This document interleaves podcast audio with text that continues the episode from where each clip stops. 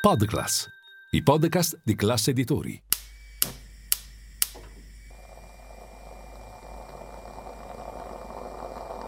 Buongiorno dal gruppo Classe Editori. Io sono Massimo Brugnone. Oggi è mercoledì 26 luglio e queste sono notizie a colazione, quelle di cui hai bisogno per iniziare al meglio la tua giornata.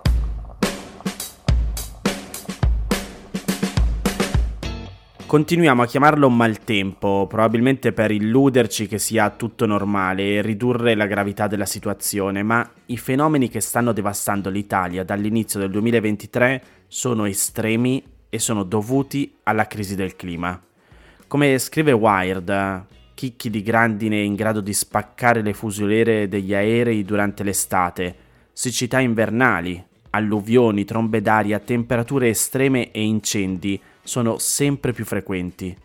Prima è venuta la siccità estrema, durata da febbraio ad aprile 2023, poi l'alluvione che a maggio ha devastato l'Emilia-Romagna, mutilando la produzione agricola nazionale.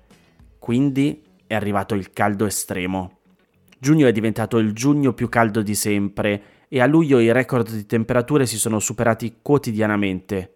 Infine è tornata l'acqua, con la grandine, il ghiaccio e le tempeste, e siamo solo a fine luglio. Un quadro che ci mostra eventi del clima estremi sempre più intensi, ravvicinati e frequenti. Sono esattamente questi gli effetti del cambiamento climatico e negli ultimi giorni di luglio li sta subendo tutta l'Italia, da nord a sud. Le zone colpite e i danni causati sono così tanti che è difficile capire da dove cominciare e riuscire a elencarli tutti. Il Corriere scrive che Lorenzo Tedici del Meteo.it l'aveva previsto lunedì sera. L'allerta resta alta in Lombardia, soprattutto tra la notte di lunedì, dalle 20 circa, alla mattinata di martedì, potrebbero verificarsi altri eventi estremi come nei giorni scorsi. E così è stato, con i nubifraci serali nel Monzese e il violentissimo temporale intorno alle 4 di notte a Milano. Andando a lavoro in scooter ieri mattina non si contavano gli alberi sdraiati fino a occupare parte delle corsie su cui di solito viaggiamo tutte le mattine. La spiegazione di quanto sta avvenendo ha un nome preciso, le supercelle.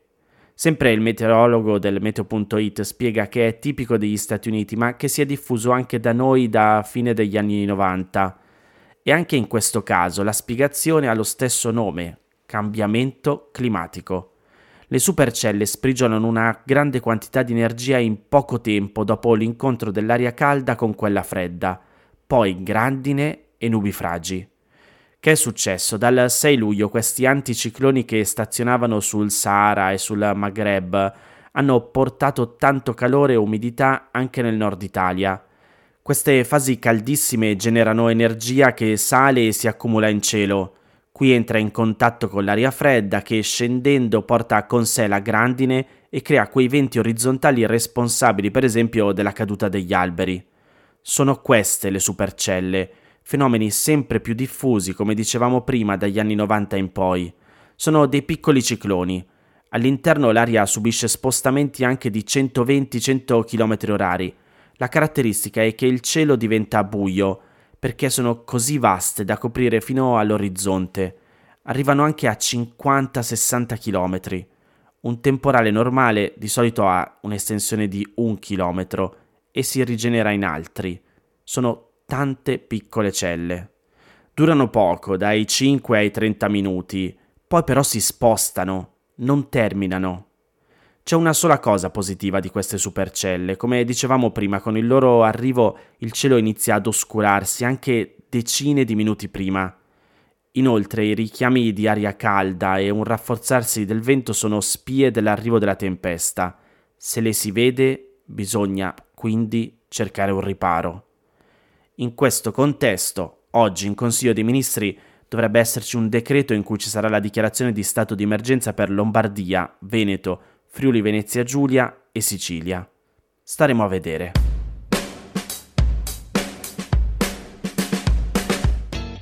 Rimango sul tema maltempo, se vogliamo chiamarlo così, come abbiamo detto prima, per semplificare, perché Anna Messia scrive su Milano Finanza che meno di due veicoli su dieci è assicurato contro i danni provocati dal maltempo.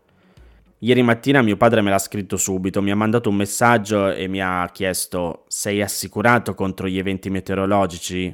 Sì, sia per la casa che per la macchina. Però le rilevazioni dell'Associazione delle compagnie di assicurazione evidenziano che nel 2022 gli assicurati contro gli eventi atmosferici, che è una garanzia venduta di solito insieme agli atti vandalici, ecco, gli assicurati contro gli eventi atmosferici nel 2022 erano in tutto 7 milioni su quasi 44 milioni di veicoli che circolano nel paese, con una percentuale di copertura che si attesta quindi al 16%. L'assicurazione dei veicoli del resto non è solo un'assicurazione necessariamente obbligatoria come l'RC Auto. Esistono molte garanzie che vengono acquistate volontariamente per proteggere il proprio veicolo in caso di furto, incendio, rottura di cristalli, danni da collisione o appunto eventi atmosferici e atti vandalici. In media un'autovettura su tre acquista anche una copertura volontaria, ma la percentuale per il solo maltempo vale come detto prima, meno del 20%. Anche nel caso delle abitazioni, le coperture degli italiani contro le calamità naturali sono decisamente limitate, ancora di più dell'automobile, nonostante il rischio di terremoti e alluvioni in Italia sia tra i più alti d'Europa.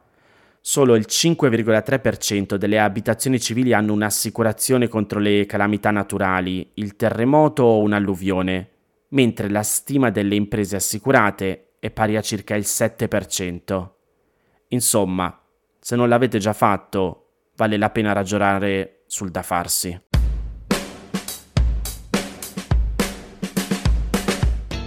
La proposta di legge sul salario minimo presentata dalle opposizioni andrà direttamente domani all'esame dell'Aula di Montecitorio.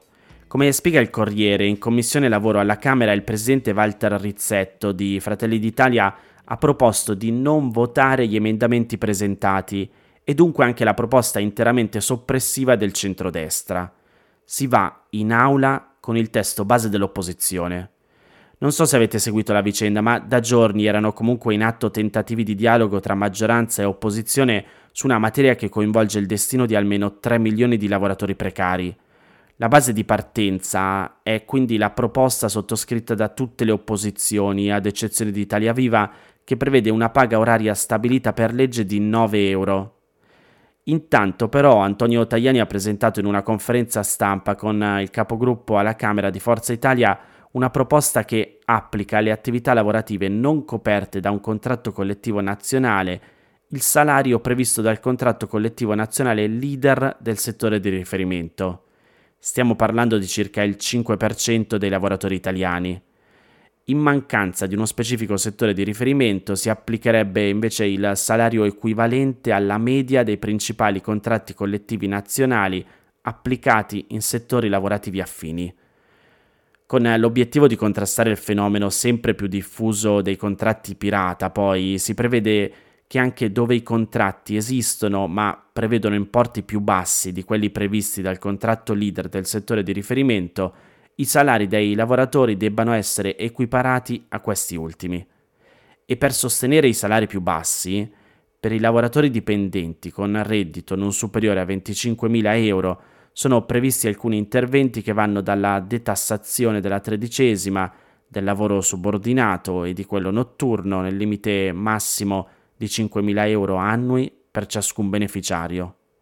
Comunque, sono tutte proposte dette in una conferenza stampa. Staremo a vedere nei fatti se ci sarà una proposta di legge.